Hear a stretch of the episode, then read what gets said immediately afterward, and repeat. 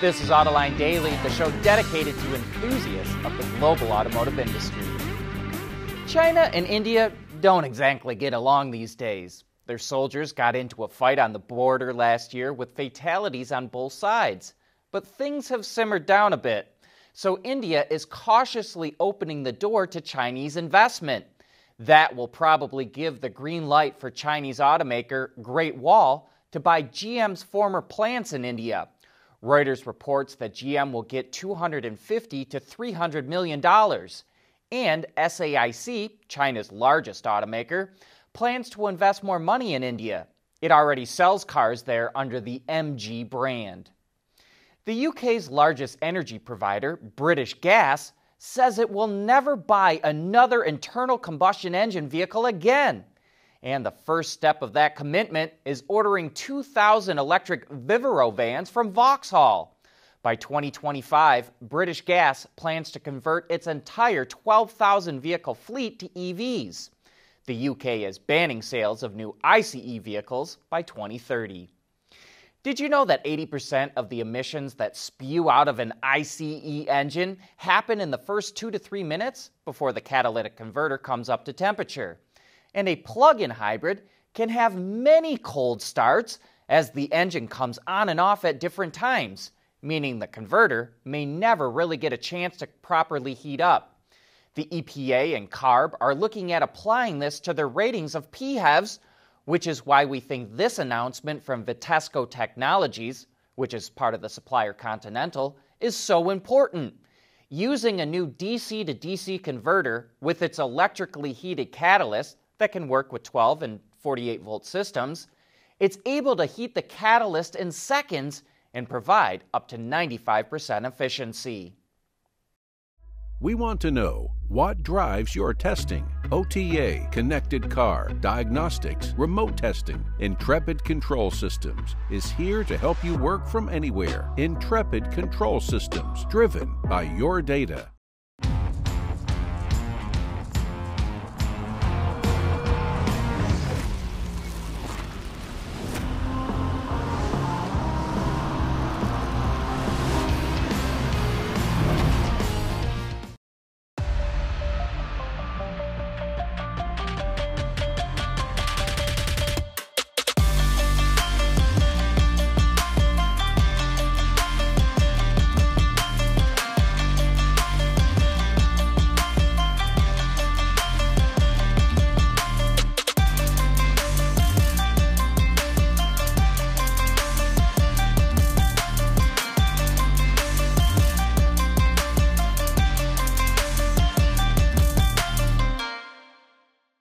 The world is changing at an ever increasing pace.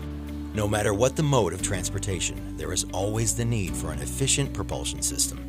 And that's exactly what Borg Warner has been doing since the earliest days of the automotive industry. Last September, we heard reports that Volkswagen could sell Bugatti to supercar maker Rimac. Now, Porsche's CEO expects that to happen in the first half of this year. Oliver Blume also added that the two brands are a quote, good technological fit. But it sounds like the structure of the deal has been what's put off the sale up to this point. Porsche already owns a 10% stake in Rimac, but will likely boost that to over 15%, so Rimac has the money to get the deal done. Plus, it still gives the VW group some say in the future direction of Bugatti. New vehicles are usually much better than the outgoing model, but the new Nissan Rogue took a step back in some crash ratings. NHTSA gave the model only two stars in the front passenger side crash test, while its predecessor earned four. Overall, the new Rogue earned four stars, which is the same as the old model. This rating applies to models built in Japan before the end of January. Nissan says it's aware of the issue and made updates to the models in both Japan and the ones being made in Tennessee. The updated vehicles will be retested and results are expected in May. But Nissan seems to be struggling with crash protection. The current Sentra got three stars from NHTSA for front passenger impact protection, while the IIHS also downgraded the new Titan in the same area. It's been a long time coming, but Karma is close to rolling out its GS6. That's the refreshed, low price version of the Revero. It comes with either pure battery power or as an extended range electric vehicle with an onboard ICE. Interestingly, the BEV at nearly $82,000 is slightly cheaper than the EREV at nearly $86,000. The BEV comes with either an 85 kilowatt hour battery pack that delivers about 230 miles of range or a 105 kilowatt hour pack that delivers over 300 miles. The EREV has a 28 kilowatt hour battery with 60 miles of electric range. Karma plans to make 15,000 cars a year at its plant in California, but is looking for a second plant to make an SUV called the GX1. We think it's very likely that that plant will be built in China and maybe with Magna. So who's going to buy these karmas?